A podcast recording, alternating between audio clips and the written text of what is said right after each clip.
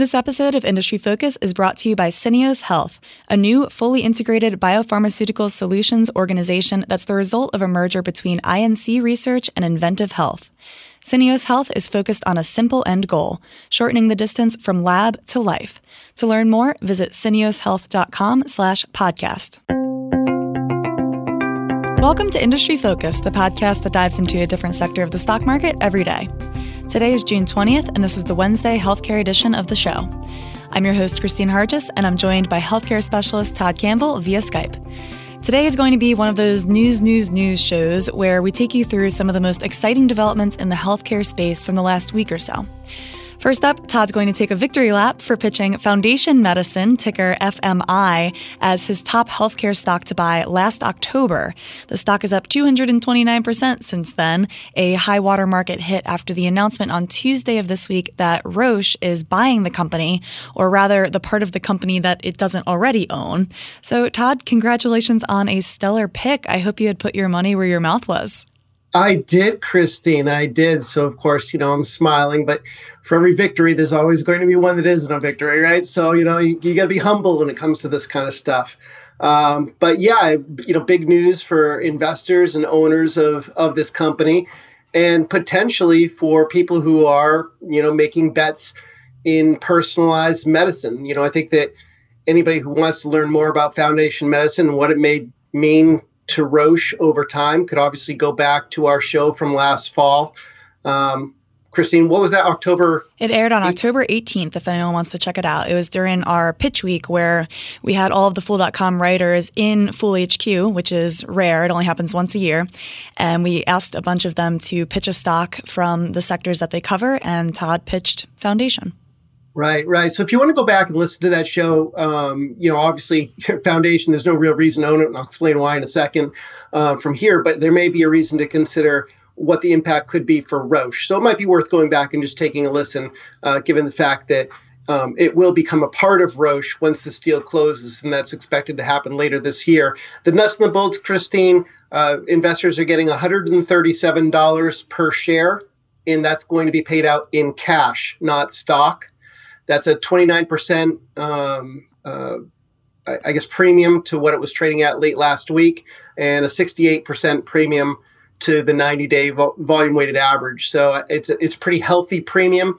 It values the amount of the of the company that Roche didn't own at about 2.4 billion, and um, if you include what Roche owned, then that would value the company at 5.3 billion.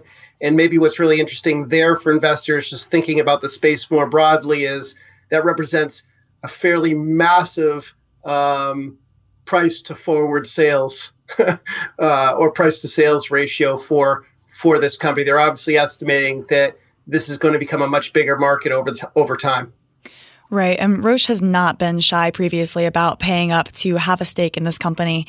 They previously had a majority stake acquired back in January of 2015 at $50 a share, which was at the time even twice the price that the stock was trading at on the market.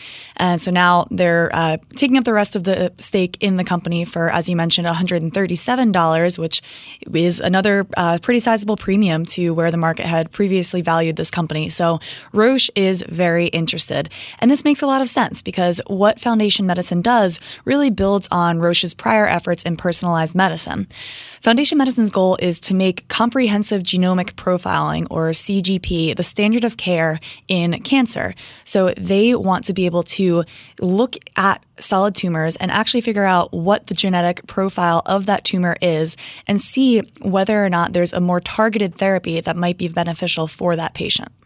Right. So it's basically taking your your information, your, your genetic code, taking that information, and then matching you up with the most appropriate therapy. And that may be a therapy that's already won approval. Uh, that may be a new therapy that's that's making its way through clinic. Uh, what it does is it simplifies the whole process, both for the patient and for uh, the physician or the oncologist who's coming up with the treatment plan.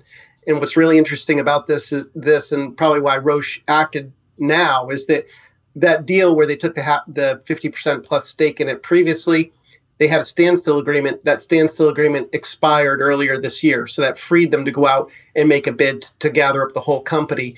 This all happens at the same time that Foundation Medicine just won approval for a a, pretty comprehensive screening test, its latest product, which is the FoundationOne CDX and they've just achieved um, winning a reimbursement from Medicare for the use of this screening tool in people with advanced cancer. And advanced cancer, you know, they estimate there's about a million people out there who could be tested for this uh, using this screening system. And to put that in perspective, only about 150,000 patients are currently being tested. So there's there's a pretty large market opportunity here, especially when you consider that you know over time, regardless if it's advanced cancer or early stage cancer, this kind of screening could become standard. Yep, absolutely. In the past, drug makers have had to come up with a separate diagnostic tool to be used with the personalized medicines that they're developing. But the cool thing about FoundationOne is that it has this vocabulary that you can add to over time. And so the drug makers can team up directly with Foundation Medicine to use this already approved tool in their FDA applications for their personalized therapies. And even the Medicare reimbursement itself, the way that that's structured with the National Coverage Determination or the NCD, is such that it can readily expand as more tumor types that need this companion diagnostic tool um, come into play. So you can add and expand the use case for uh, FoundationOne. So, uh, for now, what this means for the company is that uh, Foundation Medicine will operate under Roche as a separate and autonomous unit, which is reminiscent of Roche's strategy with a bunch of different acquisitions. Um, the biggest one that people will recognize is that of Genentech, which was an enormous acquisition. I think it was $47 billion, something like that. Yes, $47 billion purchase. And it was left largely alone. And so that's, it, and actually, the Genentech acquisition followed a similar structure as well where Roche had a 56% stake in Genentech before it bought the entire thing. Um, they did a similar acquisition with a company called Flatiron, where they had a small stake and then came back to acquire all of it. So this is very typical of Roche, and I I do trust them to integrate the company appropriately. And I think it's a very exciting development for the field of personalized medicine. If a giant company like Roche is so clearly willing to invest in personalized treatments, that really points towards this being the future of cancer care. We'll be back in just a minute after a quick word from our sponsor. This episode of Industry Focus is brought to you by Syneos Health. Bringing a new drug to market is getting tougher and tougher. At Syneos Health, they're changing the game. As a result of the merger between INC Research and inVentiv Health, they've created a unique business model that allows clinical and commercial disciplines to work together, eliminating traditional process obstacles and delivering something they call biopharmaceutical acceleration. Helping their customers accelerate the delivery of important therapies to patients, Syneos Health is focused on a simple end goal, shortening the distance from lab to life. To learn more, visit syneoshealth.com slash podcast. It's been a wild week for PTC Therapeutics, ticker PTCT. Let's talk first about why the stock jumped 28% from $27 per share to $47 per share on Monday. Quite a roller coaster ride for this company and its investors this week, right, Kristine? Absolutely. So, yeah, the Monday so, news, they announced that their uh, SMA, spinal muscular atrophy drug, risdiplam, uh, had some data to be shared from a study called the Firefish in all caps. I'm sure it's an acronym, although I couldn't tell you what it stands for. Uh, released some data from 11 babies that were taking their experimental treatment, and it showed a pretty meaningful improvement on a point score that measures neuromuscular disorders, which is what SMA is. And almost all had some improvement, which, even though this is a pretty early uh, investigation into the drug, and so safety is the primary thing you're looking for, the efficacy had people pretty excited. So Roche has been working with um, PTC on this drug since 2011. And we're now starting to get some data that has people excited that there's a potential here for this to to take you know the treatment of SMA uh, make it one step better. I mean, to, to give people a little bit of an understanding of, of what this disease is. It's it's it's it's rare, but it's life threatening. And essentially, what ends up happening is that patients are unable to produce a particular protein called SM, SMN. We'll just, you know, that's easier. So we'll call it SMN. And that's cr- crucial to the survival of motor neurons. And if you're not able to produce that protein over time, those neurons that control muscles within your spinal column, they'll die. and that can cause you know the ability to lo- loss loss of the ability to walk, uh, failure to be able to eat, uh, and eventually you know it can make it so you can't breathe. There are essentially three types that they break it out into depending on when you're diagnosed. This is usually diagnosed in infancy. Uh, there's type 1 SMA. That accounts for about 60% of all SMA ca- uh, cases, and that's diagnosed within the first six months typically. This is probably the, uh, the, the toughest one to get a diagnosis in because about 90% of type 1 patients either die or require permanent ventilation by the time they reach age two. It's a devastating disease. Type 2 SMA, that's diagnosed typically between six months and 18 months of age, and that accounts for about 27% of cases. Slightly better prognosis here, but still 30% of type 2 patients succumb to their disease by the time they reach age 25. And then there's type 3, which accounts for about 13% of, of cases, and that has the best prognosis, but still, again, big, big impact, negative quality of life because of the loss of ability of mobility, uh, able to, ability to walk, etc. Previously, there really wasn't a whole heck of a lot of treatment options that were available to patients until late 2016 when Spinraza won approval. And you know we've talked the show about that in the past, Kristine. That's a drug from Biogen Ionis Pharmaceuticals that really it, it's it's extremely high priced. Uh, it's used to treat a, a small proportion of, of people, um, but it's already become a blockbuster drug. And PTC is hoping to improve upon um, this therapy, uh, and and and it's going to do it in a couple ways, right, Kristine? Because it's it's oral dosing instead of being injected, which which could be an advantage. And if you look at the trial data that PTC released, it matches up pretty favorably to what you know we saw in Spinraza's trials. And of course, those weren't head to head trials, so it's not exactly fair to say, oh, this drug is definitely more effective, but they were measuring things on the same scale. And it does look like this, uh, this drug from PTC had some strong efficacy and potentially even stronger than what we saw with Spinraza. Going back to the dosing and the convenience factor, I'm not sure where I fall on this one. So you're talking about infants, right? So it's like there's no good option. I mean, so Spinraza is injected into the spine four times a year, which sounds pretty terrible.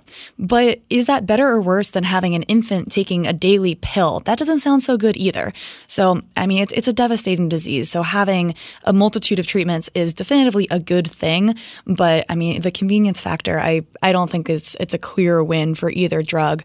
But what I will say is that both of these are threatened by something going on with Novartis. So Novartis Novartis uh, earlier this year acquired a company called Avexis for $8.7 billion, and it gave it this drug called AVXS 101, which is a now late stage gene therapy, meaning one and done cure for the disease that could be available as early as next year, which is super exciting in general, although quite the threat to both of the other companies working in this space it's a big time threat, and that's why I think that if you're an investor and you're trying to to digest all of the information that's come out in the last couple days in this in this indication, you might want to just p- press the pause button and not necessarily rush out and, and, buy PTC, assuming that they're just going to be able to grab the billion dollars or so in, in sales away from Spinraza. Uh, assuming obviously everything pans out and it wins FDA approval, right? Which is which is far from a guarantee. If this AVX uh, S101, which is in phase three trials already. It's already dosing patients, and it's being evaluated in type 1, type 2, type 3. If it puts up the same kind of data that we've seen so far in previous trials and previous studies, then I, I have a hard time believing that it's not going to be the standard. I mean, why wouldn't you do a one and done that has such a high likelihood of changing the game? You know, to put this in perspective, they recently, I think it was in April, updated information from 15 patients. 15 out of 15 of those patients were alive and without the need for permanent ventilation at the 24 month mark.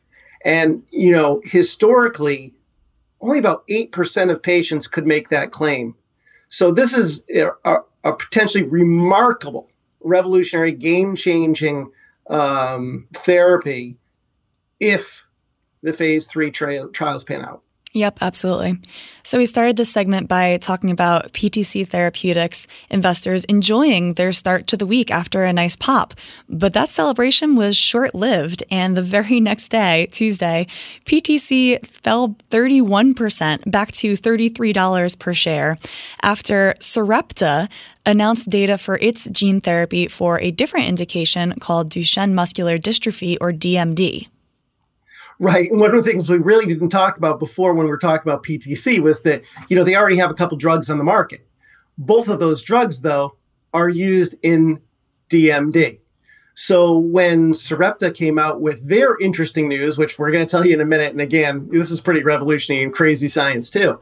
Um, people started to think, oh, well, maybe you know all of the revenue that we're currently getting right now from PTC could disappear in a few years if it moves over to Sarepta because of what Sarepta is being doing now in terms of gene therapy. Uh, it's it's really um, uh, the data that was released at at Sarepta's uh, investor day, their research day, um, from a very limited group of people. It's, I'm just going to say that straight out. You know, there's only three people that we got information on, um, but what they were able to, to to show us was pretty remarkable, especially when you consider. I mean, I don't want to say it's a very low bar for approval, but Duchenne muscular dystrophy, there really are not a lot of good treatment options out there. There really aren't any. There's there's only one.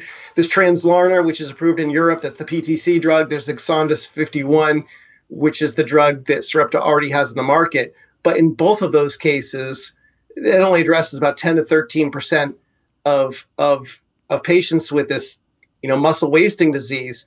And that's a big problem because most of these patients tend to, to succumb to their disease by the time they're in their 30s. Yes. So investors went pretty wild on Tuesday when this news came out. At its peak, the stock was up 68%, but it simmered down to a gain of around 37% for Sarepta by the end of the day.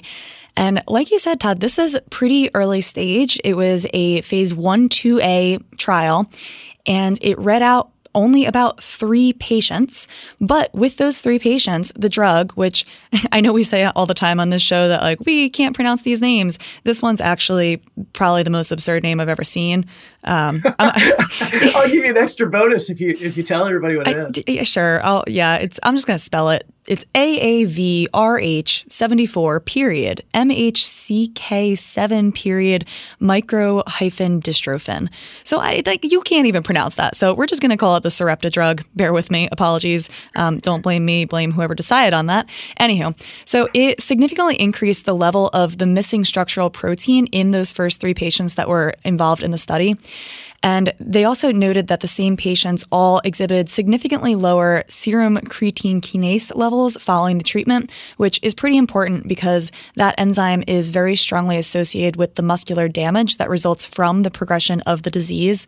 So it's early goings, and from here, the study will eventually involve 12 total boys. It still won't have a control. Um, and again, because it's early stage, the, the number one thing we're looking for here is safety. But as usual, in early stages, when you see a great amount of efficacy, investors tend to get pretty excited. excited. Um, if all goes extremely well, and by that I, I, do mean flawlessly, this therapy could hit the market within two years, which is, is pretty amazing. And you can see just by the reaction of the scientists, too, that were working on this. The guy that's leading the project, his name is Jerry Mendell, and he noted if you were me, looking under the microscope, you would be so amazed you wouldn't sleep at night, which are pretty strong words. And a, it, it really does show that there's a huge amount of potential for this drug in a disease that is very devastating. Yeah, I mean, he one of the com- his comments was, "I've been waiting my entire 49 year career to find a therapy that dramatically reduces CK levels and creates significant levels of dystrophin." And and here he was able to to to, to work on this this drug, we'll call it microdystrophin drug, whatever, um, that, that does that. What's interesting, and, and I think we need to see more data and for durability and all this other other stuff that that you know goes into figuring out whether or not a drug can win approval. Um, you know, what's interesting about this is remember that dystrophin itself, which isn't produced in these patients, and that's why the muscles waste away, is because you're not producing the dystrophin, is too large to be able to deliver that gene into a patient's body using you know the technology that we have today which are basically viral vectors or, or viruses that are turned off so that they can't infect you but they can um, be used to, to deliver a new gene into the body. It's too big. So what they had to do is they had to take a look at the dystrophin gene and break it up into little chunks and then you know kind of pair up those or glue those chunks together again into a much smaller framework, which gives you the microdystrophin. So the question that I would have then is, okay, well, we are seeing an increase in microdystrophin pr- production. Would that result in the same kind of clinical benefit or clinical outcome as as dystrophin itself? Maybe, sure, right? Why not? Um, the other part could be that, you know, what kind of a, a, benchmark will the FDA want to see? Will they want to see that it's safe? Okay, so far it looks like it's safe. That's great. Uh, will they, you know, when they looked at uh, approving Exondys 51, they basically said, well, there's some improvement, even though it's very small, in dystrophin production. Will they also say, only need to have a small amount of improvement in microdystrophin production? Maybe, maybe not. There could also be some issues tied to antibodies because of the, the viral vector that's used. So we'll have to keep an eye on that. And at this point, it doesn't look like you can have multiple doses of this. So, you know, your question is going to be, okay, after one dose, does, does you do you get the durability of effect out six months, 12 months, 18 months? What ends up happening? Still, that being said, this is pretty remarkable um, advance, and it certainly points us points you in the direction of thinking that other things that Sarepta is working on, including things like CRISPR-Cas9 gene editing type things, um, could you know really reshape outcomes for these patients within the next five to ten years. Yep, and it's important to note too the historical context surrounding Exondys 51. There was quite a controversy about this drug getting approved. The ex- expert panel that makes recommendations to the FDA recommended that the drug not be approved, and yet there was one champion at the FDA that said, "I really do want to approve this drug," and it was basically her pushing. Her name was Janet Woodcock. It was her championing this drug that ended up getting the drug approved. And meanwhile, it wasn't approved in the EU. It's only approved in the US. Um, and it, it's ramped up pretty quickly. Sales in 2017 were 155 million, which isn't really a ton, but when you look at Q1 of 2018, sales were up 300% year over year. So the drug is out there and it's it's starting to gain market share. And I think many people would probably look at that and assume that Sarepta has a fairly low bar to clear when it comes to proving the efficacy of these drugs. And again, that relates to just how devastating this disease is.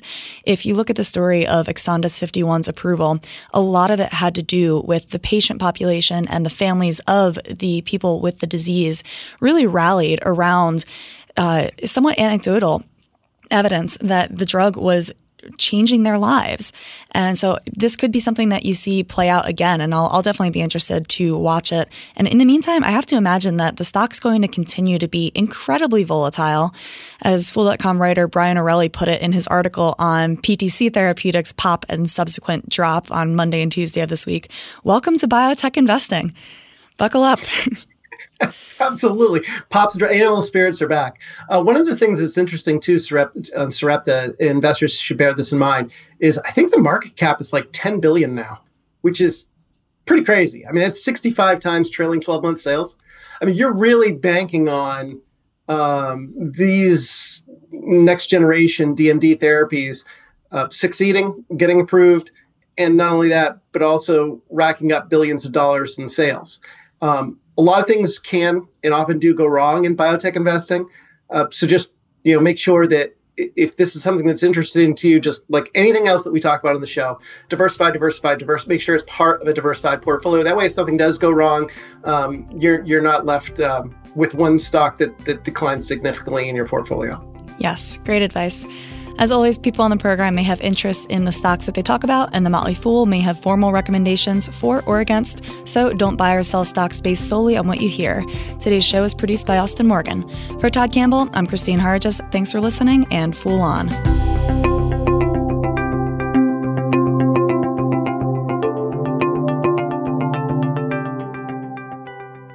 These days, bringing a new drug to life is getting tougher and tougher. It can take billions of dollars and a decade or more to bring an experimental drug from molecule to market. and only one in five marketed drugs ever achieve revenues that match or exceed R&D costs. At Syneos Health, we're working to improve the odds. The result of a merger between INC Research and inVentiv Health, Syneos Health is the only company purpose-built to create what we call biopharmaceutical acceleration. Our unique business model allows the clinical and commercial disciplines to work together from the start, sharing critical data, insights, and knowledge the Syneos Health approach creates success by eliminating traditional obstacles and smoothing the process at every step along the way, from clinical trials to FDA approval, branding and marketing to patient adherence. Every day, Syneos Health is focused on a simple end goal, shortening the distance from lab to life. To learn more, visit syneoshealth.com slash podcast.